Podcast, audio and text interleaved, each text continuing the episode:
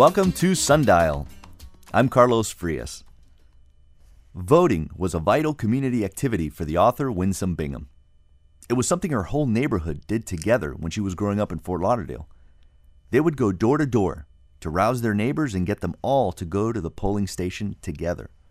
It shaped her childhood, and now she's hoping that experience can help show other children the importance of voting. Winsome's latest book is called The Walk.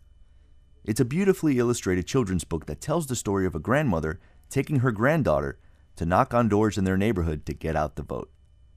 Winsome taps into her childhood for her award winning work.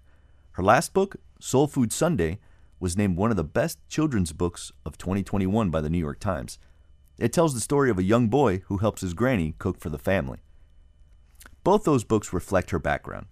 She was raised in Jamaica and immigrated to Fort Lauderdale, where she was raised in a black and Caribbean neighborhood. Her time in the military led to a career as a teacher and a writer. Now she uses her writing to teach kids important lessons about family, community, and civic action. She'll be presenting her book tomorrow at the African Heritage Cultural Arts Center in Liberty City. Today, she's here with us. Welcome, Winsome. You make me seem like I'm larger than life, and I'm loving it. Thank you are larger than life. You're an amazing. Uh, it's amazing what you've been able to do with it, and Thank you know, you. Um, thank you so much for coming in. Oh, thank you for having me. It's this is a blessing, and I'm grateful and humbled and honored. Definitely. Well, we're not only grateful to have you here, but we have your mom in the control room back there. Yeah. You want to give a shout out, mom? You know, she knows I drag her with me where I go. I try to. What's your mom's name? That's Barb. Barb. Well, I, I imagine uh, you can tell just from the writing of this book and from your background that she had not just a huge influence, and the fact that she's here today, she has such a, a huge influence on you, but also on your writing and your, and they chose her writing. Well, she did. She, uh, yeah, she did.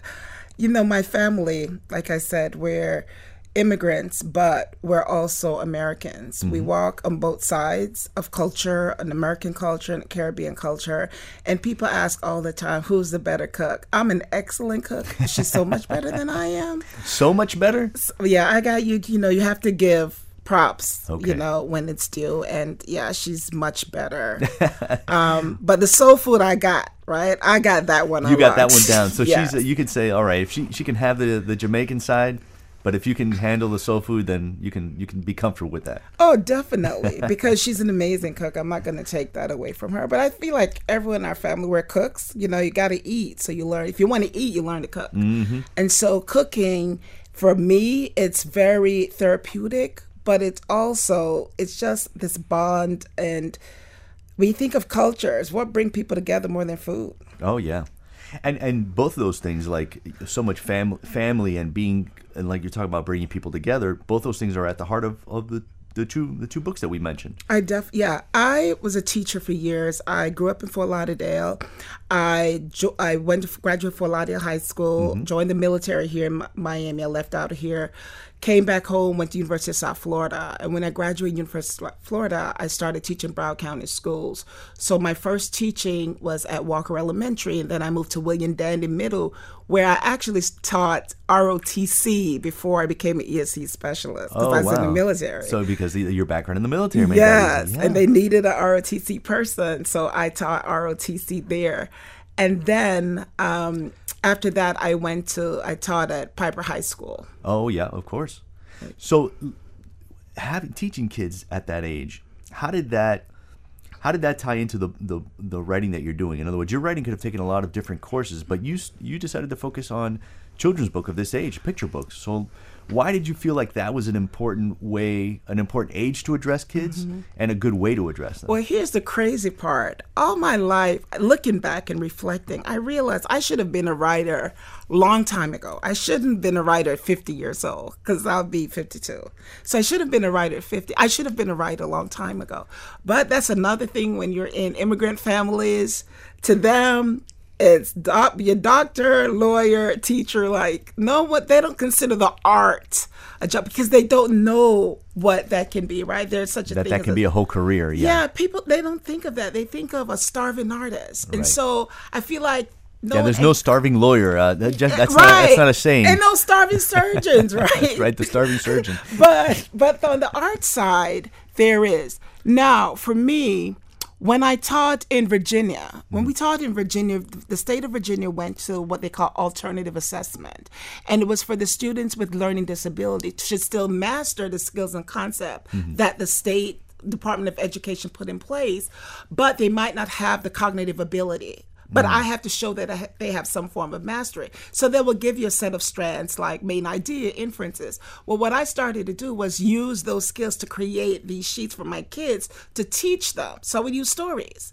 Oh, so you were you were you were organically already doing some of these things that you're that's the heart of your work with your books. Yes, I started using it. And then when my kids started responding to it, I was like, oh, okay, I got something here. And then other teachers, like, you know, such and such did this, and we need to figure out a way how to like modify behavior. So then we started putting more of the kids into it and just use those stories t- as a reward on Fridays. You know, they get to, to be a, a book all about them, their story. They get, and it was very beneficial. But still, for me, it wasn't until the Department of Veteran Affairs, the VA in mm-hmm. St. Pete, I have I suffer from PTSD. Mm. And I went to the VA for help for services. And part of my therapy, my therapist wanted me to get back to what I enjoy doing. And so every week you have goals. And so my goals were bowling because I still love to bowl. To hmm. just be able to get out when you know when you're not feeling well Sure. and do something that you love. So it's bowling and writing. And so I went back to started writing again. And my therapist was like, you know, you should do more of this. Actually good. But then it's it's when I realized that when I was writing, I was in such a good place, a, such a good state of mind. Wow. So you had to kind of give yourself permission to start doing that. When you say you should have been writing all along, give me an example. Like when you were a kid, was it when did you looking back now, what why were you seeing the world with the writer's eye? Right, because when I was in eighth grade, I wrote at Sunrise Middle School. I wrote this story that Miss Centrone, that was the reading teacher, thought was Oh, just the. Oh, shout best out to. Miss Centrone, okay.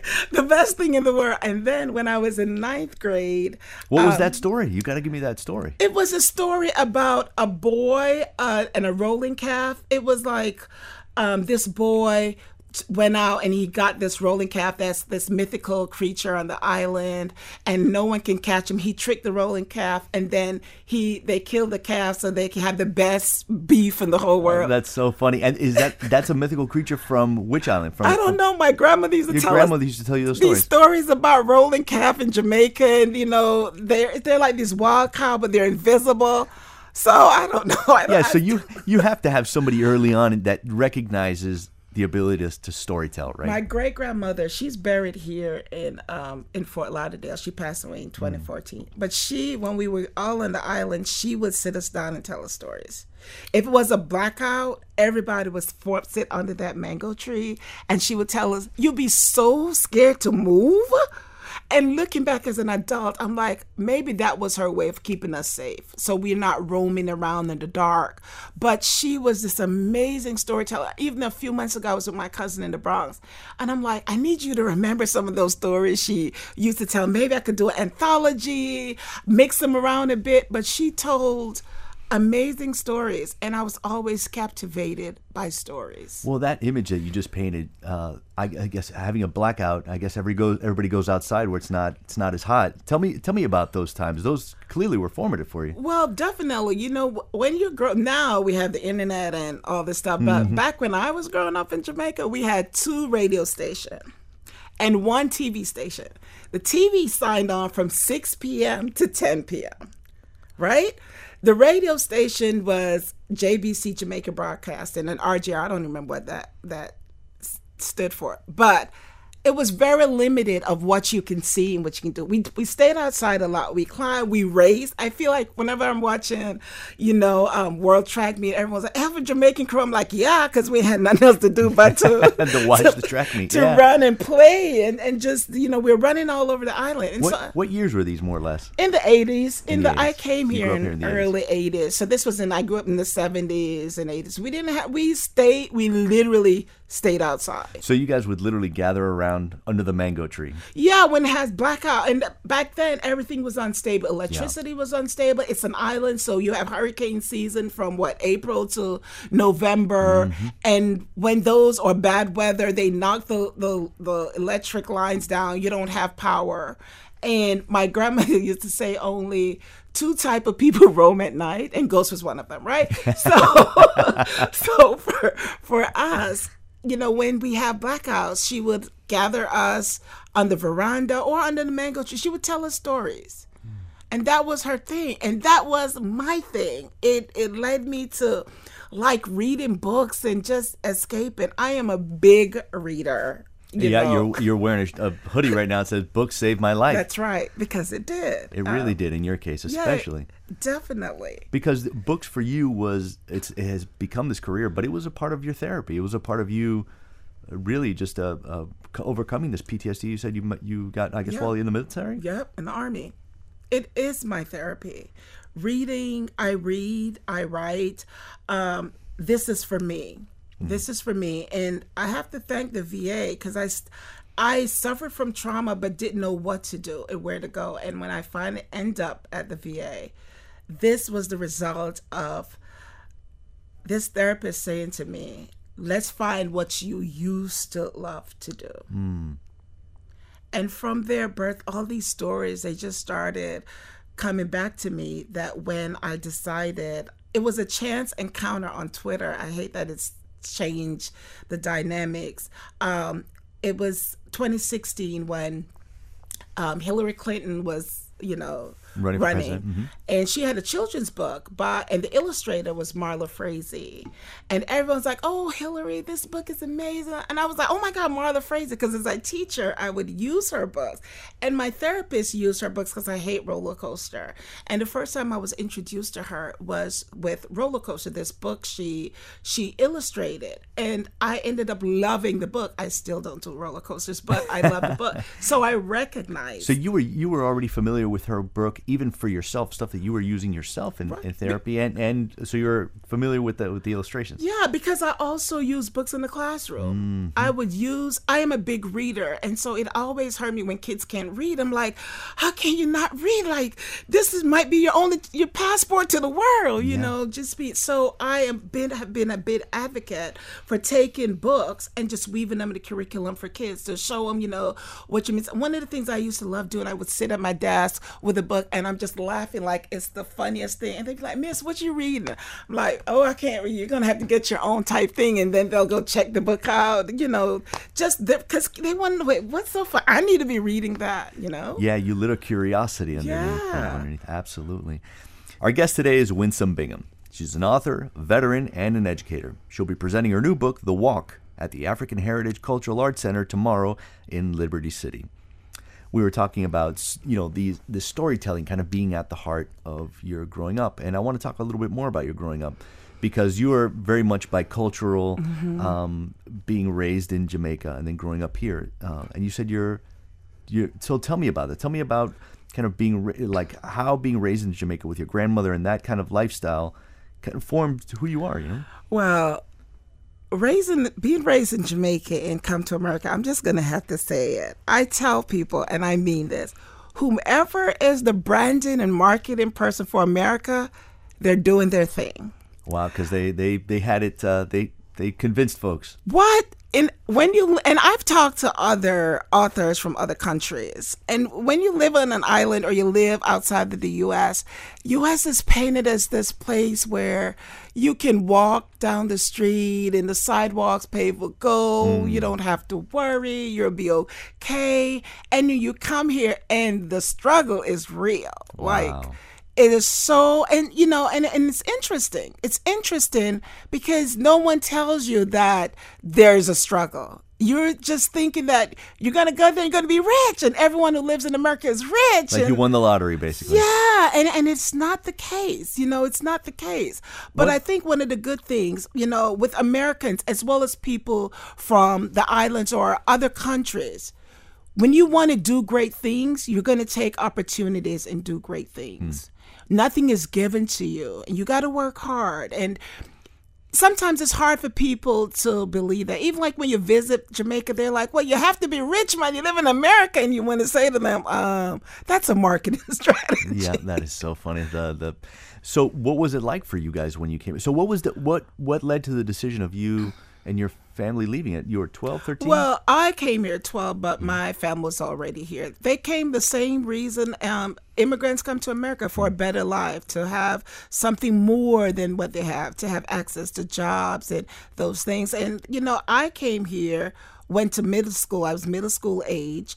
I went to school, graduated, went to the army. Another opportunity, another marketing strategy. If you join the army, you travel the world, you go to college, and life will be great. You you bought everything they were selling because they gave it to me. I didn't know any better, right? You're a kid, you're taught one thing, and then you get to the army, you realize that's not even the case, right? And you, and you were coming from a place where you were really part of the community and part of the culture. You were talking about your great grandmother. Mm-hmm. Um, how important was she in in your life as far as your love of books and and it sounds like creating culture for you guys? Well i one of the so one of the things for us is growing up with a great grandmother. Uh, she lived in a house with cousins family. They immigrate to the us and england and canada and they work hard and they send money home so you can go to school and you can learn everybody makes sacrifices, but you don't realize that as kids. Mm. And I think that's one of the things I reflect on the walk that I didn't realize that when you're growing up and everyone is going to go vote was such a big deal. Mm. You didn't know the adult. You, put on your shoes and come. So you just put on your shoes. You stop at the door. Go, go. Let Miss Neva know so we're outside, and you go. Now we're in the street, and all right, baby, I'm coming. Like you don't know. You have no sense of that. And was that the case for you in Jamaica? Was that that kind of um, back, or did that start when you get got here in Fort I felt like that started. I don't remember growing up about voting in Jamaica, mm. like because in Jamaica I remember barely that you had two parties, and it was really separated where you live. You're one thing. Just understanding that as a kid, mm. but it's coming here as little kids where people just do that. That's what they're supposed to do. Mm. And so when people, when you're with the grown-ups and they say, well, okay, put on your shoes and come. You just put on your shoes. You don't ask where you're going, how long you're going to be there. You're kids. You do what you're told. Right. So now I see kids like, well, what do we do? Wait, and we're like, even the old people like, wait, what? You you talking back? Because we're not used to that. We're used to growing up and people just said, Let's go. You do the, and you just do it. You don't question what you're doing. You just do it. And that was a, for, for us. School was out. They couldn't leave you alone at home. And so when they're going to to go vote, everybody going. And so the kids are walking and we're racing or doing that and go somebody go go tell such and such. And to them, to me, it was just you know friends because you live on this on the the block where everybody know everybody right. and everybody do things I did not realize until I was older, like what was really happening. Which I didn't is, realize that. Which is that they were creating this community, or well, not even some of their create like they were going that day. Those times we do that, they're going to the school in the park to vote. Mm. Didn't realize because I would. Oh, so there's this one lady. I don't know if she's still alive, but it was weird to me because she always would come with her walker, and she was slower than everybody. And I'm thinking, if your feet hurt, like, because I'm a kid, so I'm thinking as a kid, right? right? Right. If your feet hurt, why you not stay home? Why you have us in the sun walking forever, taking so long? Because we're kids. We don't know any better. And now looking back, like, oh my gosh, it must have been so important that her feet hurt and she's still pushing the walker up the street to go and vote. And there there is an older lady with the walker That's in your right. book. And so it's like it's those you're telling a story to yourself as a kid. Well, now because I'm reflecting, yeah. mm-hmm. but you, and that's what I'm saying with, and I, I I tell people all the time, right? Once someone, Andrea Wang, who won um, the Newbery, it's like the it's like winning a Grammy, mm-hmm. and she did a blog post, and she says, you know, I'm just wondering. There's no tension in this book you know, and good stories have to have tension. And I said, I disagree. Good stories, there are cultures that don't use tensions when they tell their story. They just tell a great engrossing story. And I said, but the tension in this book is there, right? Because the little girl keeps asking them, Are we there yet? Kids have no concept of time. Right. And you know this because if you have kids, you're driving, Are we there yet? You're like, No, we'll be there in 15 minutes. Then two minutes later, Are we there yet? No either t- right? They have no concept of time. This Right. little girl have no concept of time. And then she's and i said but there's also tension from the grandmother right? Because if you look at what's happening even then and it's happening now to see that they make it's harder for communities to have access to voting. There's this stress and this tension of who's going to get my voice, right? Because when mm. we vote, we allow people to speak for us. Mm-hmm. And two, will it count? And we remember that election where they found ballots in alligator's mouth in Florida. Like, you think about all those things. So it might not seem to you that there's tension, but just knowing. It's like someone comes and they tell, the doctor tells you, no, you're going to have to have surgery. Such, you are you're stricken with anxiety mm. because you don't know what's going to happen from that. What would the result be? Or he says, you know, do this test and I'll come back. And the whole time you take the test, you're worried. Hmm. Right? There's this intrinsic tension. It might not show outward, but you can feel it. And is is writing a way that you help kind of dispel some of that or kind of put that into into a context? You're absolutely right. It is the way for me to put it in a context, to see for what it is. Because if I wasn't writing, I don't think I would even go back to those childish moments that I had, those lived experiences, and, you know, evaluate what was happening at that time. Right. And and uh, writing this book is your your previous book, Soul Food Sunday, uh, was named. You know, was a notable book by the New York Times. Yes. Um, and it that one was different. One of them is very family oriented, and the other one is civic. But I can't help but feel like those two things are linked, right? But they are linked, right? Because even though it's civic, it's a it's family, right? Yeah, it's a grandma and her granddaughter, That's yeah. right. It's family. And so we think about it, these moments. They're just lived experience. Soul Food Mm-hmm. Sunday is a lived experience, right? There's a family in the kitchen, they're cooking. We all know what that is for families. Whether you're black, Italian, Hispanic, it doesn't matter. You come together over food, you're talking trash, you're cooking, you're Mm-hmm. laughing, you're having a good time. So there's this love with Soul Food Sunday. Yeah, you can feel that the tone has shifted because the tone shifted because in some way I shared this with my therapist and I guess I'll share it with you all. I felt like I missed something hmm. because in this moment, looking back, I see where I was being a brat. I felt right because you know you see someone with a walker, you're kids, and you're like, why? She, if your feet hurt, stay home. Like, why do you think you need to go? Not realizing it was bigger than that. Right. And that that's so much about writing is that it's you clearly are looking back on your life as a kid and saying, okay, how can I make this make sense to other kids, right? And k- kids that you teach. Exactly. And but also kids have these experiences. Mm-hmm. And it really shows us that we're not really that different. I have a book coming next year from Simon and Schuster called Life is Beautiful. And every time I read that book, I go back and I cry. If I can still revisit these moments and cry, then I know I did something. I have another book coming next year called Missing Mama, and it's about a little girl dealing with a mother with PTSD. Mm. And my son said, who is an Air Force veteran, he said to me, You know, I'm glad this is a girl in this book, so now I can distance myself because this was his moment living with me, a mother with PTSD, and not know it. Oh, right? wow. Because if I I didn't acknowledge that I had trauma, I didn't know I had trauma. I knew something was wrong. I knew there were times I didn't feel well, a lot of times. But I've also was taught to be strong, shake it off, and keep going. Right. And the whole idea of the military, you you went into the military right right after school. 17 years old. What made you want to do that? Well, my grandmother's like, you either going to college or you going to, to, to or you need to do something. And uh, start working right away or something. Well, yeah, you, you know, which was crazy because I had um, offers from Murray State and Appalachia to run track. I ran track at Fort Lauderdale.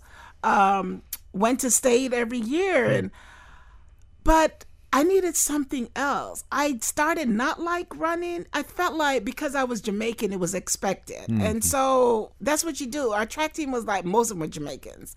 And it was just what we did. But it stopped being fun. It stopped being fun. And so when the recruiter came and, you know, you can go to the world, you have money for a car, we'll take. I was like, They sold you the dream, They yeah. sold me, and I bought it. I'm like, yes. But you mentioned that there was a, an experience during the military that was that led to you uh, undergoing this PTSD. Is there any of that that did you can share a little bit about how that shaped you on the other side of that? Well, you'll need to issue a trigger warning for your your your listeners. Um, I was I was sexually assaulted during Desert Storm. Wow, wow, that's yeah, and, and I can imagine Mm-hmm. that that was that completely just upended everything you expected from that that whole experience. It did. It ruined me yeah, because even though I was I got hit in the back of the head with a rifle and sexually assaulted, I have a severe I have a brain um I have a traumatic brain injury TBI, suffer from PTSD and anxiety like I've writing saved me, books saved me. It's been rough. It's been tough. I didn't even tell people for so long because I didn't know what to do. I mm. didn't know how to to go about it, and I tried to deal with it. But if if you're out there and you suffer from trauma, get help because it's going to eat you up. well, you found that that you tried to keep it to yourself, I- and and and that that just ate a hole in you. It It, like. yeah, it ruined me. It literally ruined me mentally, emotionally. I ended up in the VA more than one uh, under different, you know, just yeah, Yeah. you know. And so, so really, like that, that's that self-examination. Where we are now, it starts because of a an examination and accepting of things that that you lived through, that you survived. Yeah, it's this lady. She's at. It was in the VA and here at um, Bay Pines. Her name is Dr. Roma Falsan. I hope you can send her this because she. I felt like she helped save me. She kept saying to me, she said, "You need to understand, God is not finished with you yet. You still have to live your purpose. When are you going to accept that?" And I felt like that was the turning point for me because when you're when you suffer from trauma and you suffer from depression, it's hard to get out of it. Yeah, it's hard to see. It's hard to see yourself in that position, and we're so sorry you had to Yeah. go through something like that. You know, um, especially now that you you you know your your work is so much about touching into these emotions that that force you to work through so many of those things. I would imagine. Yeah, it does. It does. It. I want to cry, and I, I didn't know we were going there today. I guess this is my therapy for the week, so I let my therapist know she can take Friday off. but it, it did. If it wasn't for this doctor, Doctor Roma Palsan, maybe I should find her and send her some love and um, encouraging me to listen. You have a purpose. You know, that was, you didn't do this.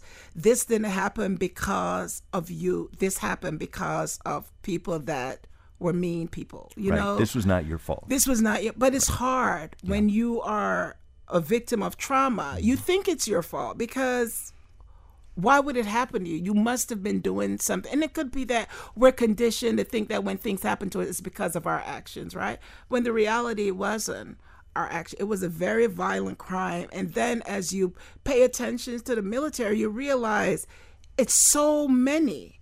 And it's crazy to me because the whole time you're thinking it's just you and it's thousands and thousands and thousands. And it's crazy. Yeah.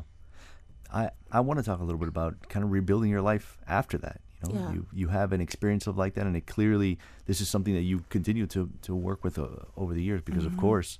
Um, how did you then decide that you wanted to turn your life towards teaching?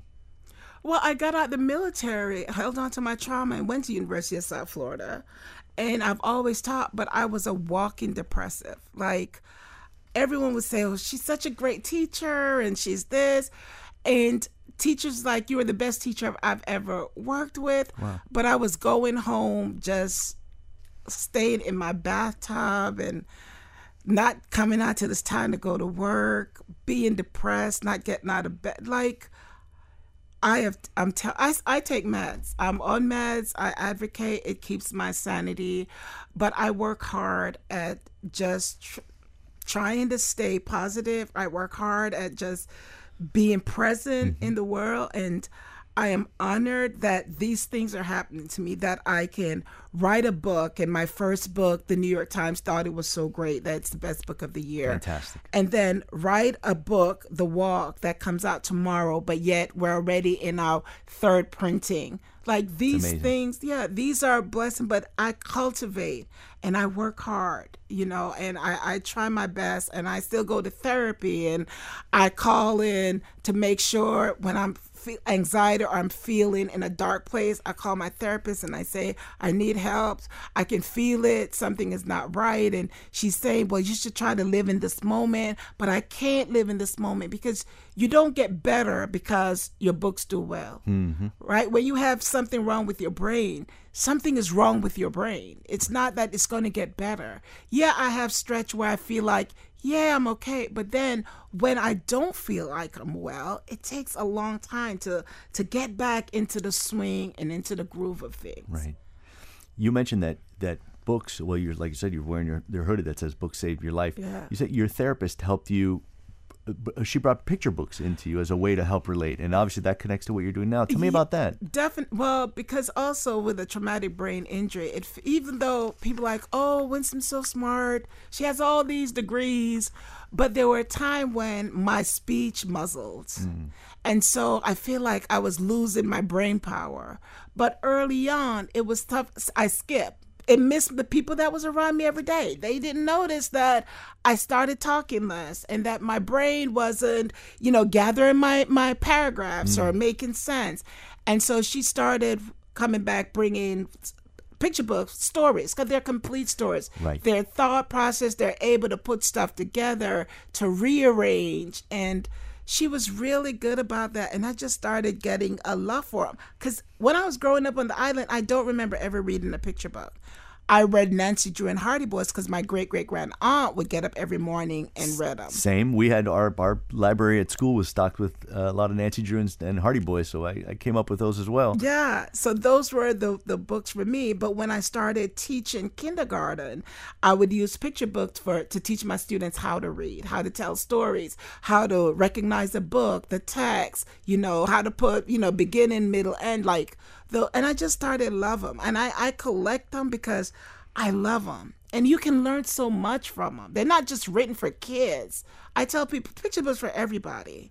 Yeah, any parent who's who's read a book to a kid has has, had moments of realization and awakenings yeah. while going through them. Yeah. So clearly they had a they had a really emotional and and therapeutic Yes. uh, work in your life, and now it seems like you're you're turning to, to helping see how you can help others with, with that same kind of therapy. Definitely. And teachers, I taught at an IB school in Virginia, and we would mix, like, compare and contrast their curriculum. Say there's a family in Japan and they're having a meal, but there were never any meal about, like, a black family having a meal. Hmm. So I would create that story.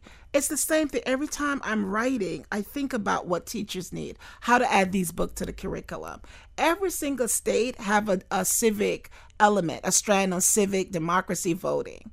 So every single state school should be buying the walk to weave and to help teachers. I mean, from your lips to God's ears. Our guest today is the author Winsome Bingham. Her new children's book, The Walk, is inspired by her own memories of growing up in Fort Lauderdale.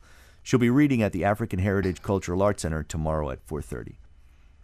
Winsome, it's it's pretty clear that picture books uh, and this combination of both the written word and the visual storytelling was so important, not just for your own education, but in your case for your own therapy. Yes. And um, you've worked with an illustrator. Uh, this is a different illustrator this time on the walk, right? Can So- you tell me about them? I would love to because if I don't mention him, he's probably listening and is going to send me a text like, "Stop, EB, I'm sorry." So this, the walk is illustrated by the amazing E.B. Lewis. He has um, two Caldecott honors. Caldecott's are like think of the Grammys or Oscars, but for children's book for the art. And he's an amazing artist. Have over like seventy books published. And um, when it was time to do the this book, a couple of um, I spoke to Emma, who's my editor at Abrams, and we thought of EB. We thought of other illustrators, but EB was like, This is my book, like, this is my story. And he really loved it. And I'm glad he did because if you see the art, it's stunning and it captures the moment. You can feel the tension, you can feel the anxiety, but you can feel the love of the people, you know, through their words and the subtlety of the text. And this book is gorgeous, but it is so powerful to me. I wish I could read you the whole book. It's only like five minutes, but it's just such a, a uplifting story, you know. Well, if we can't read the whole thing, but at least we can read some of it. Would you We Would sure you read a little bit of it for Oh, us? sure. Thank you, Winsome. Um, there's some great parts, but I'll go ahead and start from the beginning. That's a great And it's called The Walk. It's written by me, Winsome Bingham, and illustrated by the amazing E. B. Lewis. My granny is taking me on the walk because leaders are not born, she says. They're made through molding and modeling. What's the walk? I ask. You'll see. And there's a few treasure souls coming too. She packed my backpack, water, sandwiches. I fetch her cane, and we walk on. We stop around the corner. Are we here? I ask. Not yet. A woman pushes a walker down the driveway. Ready? Granny asks. Every time I take this walk, the woman says, I feel like it's 1972 all over again. I shut her gates and we walk on. Red, white, blue swirls in a cylinder.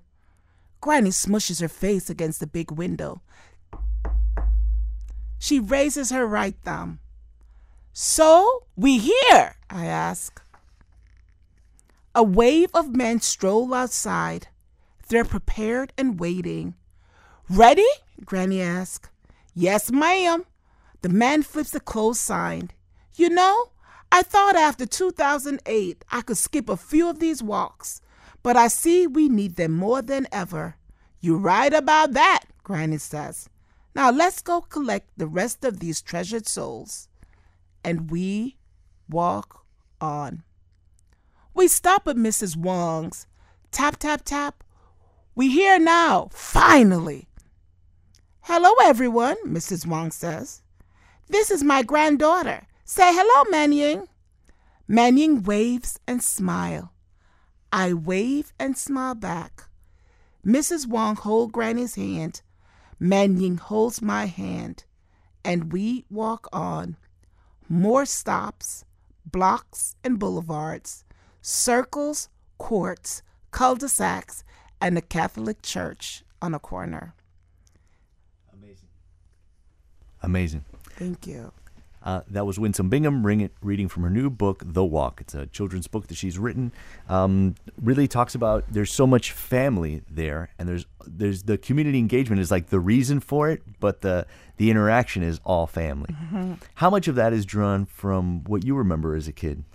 Um, I remember my grandmother, and I remember a few people along the way. Tell me your neighborhood. Where so like give me some Lauderdale structures. Manors. Okay. So if you're from Broward County, I lived in Lauderdale Manors, which feeds into the high school. It feeds into the back then the elementary school is Lauderdale Manors Elementary. That Mm-hmm. feeds into William Dandy Middle, and it feeds into Dillard High. But I went to Fort Lauderdale High. It's 13 court. So it's that park is Sunland. So I think Sunland is biggest. Mm-hmm. Sunrise, Sunland. So that's that neighborhood. Now that neighborhood is very diverse. Looking back, I remember there was a man on that street that had a white car, and he had the the hood was black with a red no sign, like no no smoking. Right. It's like no blacks. oh, oh, and- that was in your neighborhood. Yep, he was the only one there, and he was really mean. And when we would pass, he would let his dog r- chase us. I remember that man. I remember that car. But either way, there was another couple white families on the other side. They eventually moved out, but we had Jamaicans, Miss Rose. There are Black Americans, um, Guyanese. So you, I mean, it's not just like this. Oh, this idyllic, you know, neighborhood. Like you guys really, probably something that you didn't have to deal, or, or a, probably a colorism maybe in Jamaica, but not a, a racism that you had to deal with like that at all. No, because in Jamaica, you know what's crazy? In Jamaica, we didn't we didn't see black and white. I learned about black and white when I came to the United States. Mm. In Jamaica, we don't see black and white. I didn't have that remember I remember me and my son, I was stationed in Virginia, and me and my son was in the grocery store, and we kept hearing somebody speak patois. That's our broken, our English we speak on the island in Jamaica. So he's like, Mom, and you know, we in Virginia, it's a military town. So when you hear people like, you're like, okay, where y'all at? You know, let me find my people. Right. And so we kept running and looking at the aisle, and it was a white couple on the aisle. So it was like, oh. So we came back, and then see, like every time we came back, they would talk. So then we moved, and it was this white people, and I was like, y'all Jamaicans. My son said, he's like, y'all Jamaicans, and the lady said, you Jamaican, and they were. I was like. But we know you exist, but we never saw it out of not on the island. It's Wow. accepted. So for us see now in America and now you're you're can you know you understand the difference but on the island like we have a huge huge huge Chinese population on the island we have Indians we have Jews we have Germantown and those were the Jewish people that came there in the 19 early part of the 1900s ex, you know that's escaping persecution mm-hmm. but all this stuff you don't know till you go back getting older and learning history Right. you know and now they're banning books here and they're banning history and you're like "Thi- it's ridiculous to me you know? Especially when you got here and you and you learned you learned so much first person about about uh, r- race relations just being a kid walking through your neighborhood. because they allow they want you to know that people want you to understand where you fit into society what role you play when you you know people are quick to say well if you don't like our country go back it's not a, if i didn't like this country i wasn't willing to die for it think about it. join the military went to war I love America. That's why I'm here. But what I'm also saying is simply this we can be more, show more empathy and be more compassionate to just people, to leave the world better than you found it, than to make this big spectacle and try to dehumanize people. Just love on people. You never know who you're going to need when you might need them. Like these things are important. yeah, you today you you you're in Virginia, right? Connecticut. In Connecticut. So tell me about some of these lessons that you grew up as a kid. When you look out at some of the kids that are in your classroom, how much is it, how much do you think about that and the the things that they're up against, you know, in their lives when when when the school bell rings? You know. Well, I first of all, I remember when I came and at Sunrise, there was this dude. I want to call his name because I know he's still around. He used to sing "Go Back to Jamaica." I remember that. I think Wow. about that as kids, right? Because it's easier for us to to see other people that's below us. I look at my students, the students I taught. I want to cry because my students they they gave me life. Like they were truly a vibe. I remember i've about a m- couple months ago i um researched a teacher I taught with, her name is Pakitha Ruffin, and I taught with her at Lindsay. And we were like this. We were so good as a team. She was general ed teacher. I worked as special ed teacher. That the district would come and watch our classroom and ask us to train other teachers just how to interact with the kids. And I used to tell her she was more feisty, but I always see kids as people. Like in the sense that I didn't raise the, my students like how I was raised. Like kids are not seen, not heard. I'm like, no, you need to advocate for yourself. You need to have a voice. Mm-hmm. You know, if if something happened, you can speak up. Just start off, just say, listen, no disrespect intended, and say your piece. And if they have something to say, you come and get me. I'll go fight your battle. Like we had that and my teachers know i'm going to fight with my students because they're people hmm. they're people you talk to them as people you treat them as people. They're people. They have a voice. They have agency and autonomy. If we don't allow children to learn who they are then how can we expect them to advocate for themselves if they don't know how to do it? We have to teach them that. So i always took that approach with my students. That that must have been that a big switch, right? When you grew up as, as being one of the seen not heard, right? Yeah, it is a big switch.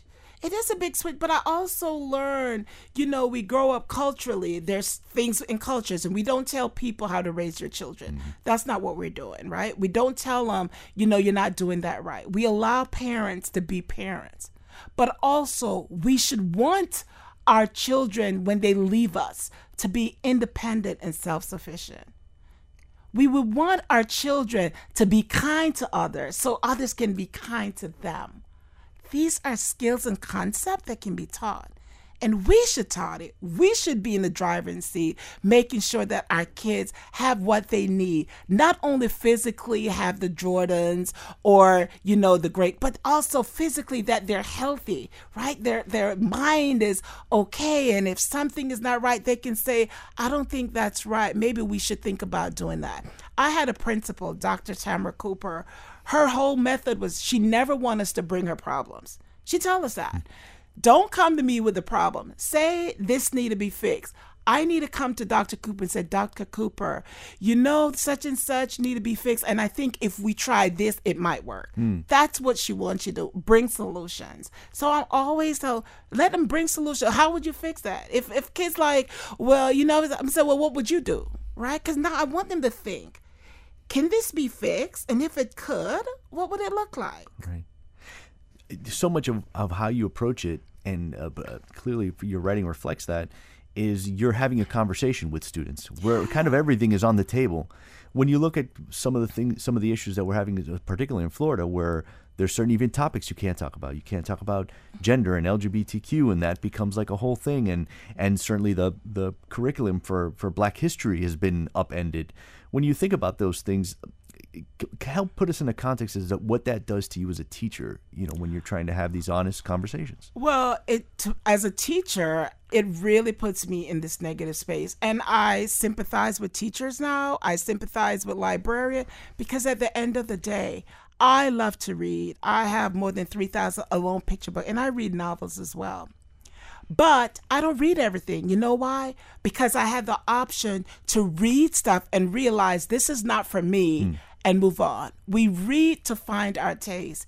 You're banning books, you're banning resources, you're banning education. What you're saying is, I want to push one narrative. This is what they need to know. No, children are smarter than you give them credit for. They can figure out what they need to know. We're all in survival mode.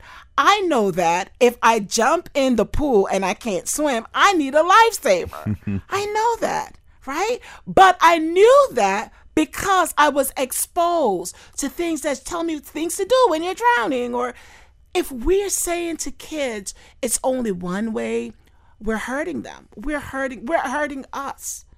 We're hurting us. You don't keep the truth from children. You don't say to them, well, they shouldn't learn this. You know, at the end of the day, if you had a heart attack, you want the best heart surgeon because that's the expert. If you want your pipes burst, you want the best plumber. That's their expert. They're trained. Hmm. Teachers are trained to deliver the information. Trust your teachers. Trust in them. They know what to do. They're not going to overwhelm your kids with nonsense they don't need to know. But you lack trust. And that's the problem. Well, hopefully, folks can have access to books like yours, where you you approach some of these really heavy issues and make it in a way where they can understand it, whether it's learning about cooking in your family or being civically engaged. Winsome, thank you so much for making the time and talking with us today. I appreciate you having me. Thank you so, so much. Our guest today was Winsome Bingham. She's an author, veteran, and an educator.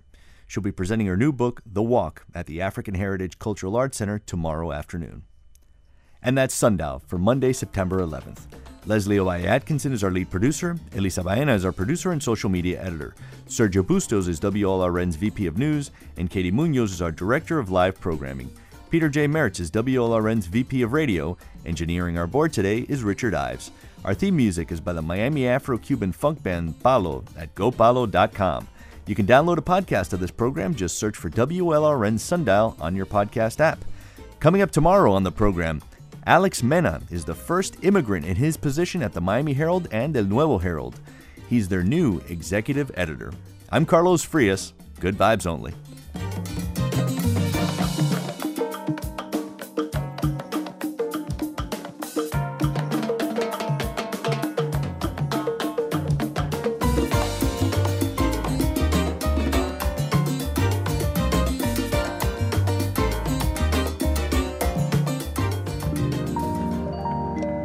WLRN Public Media.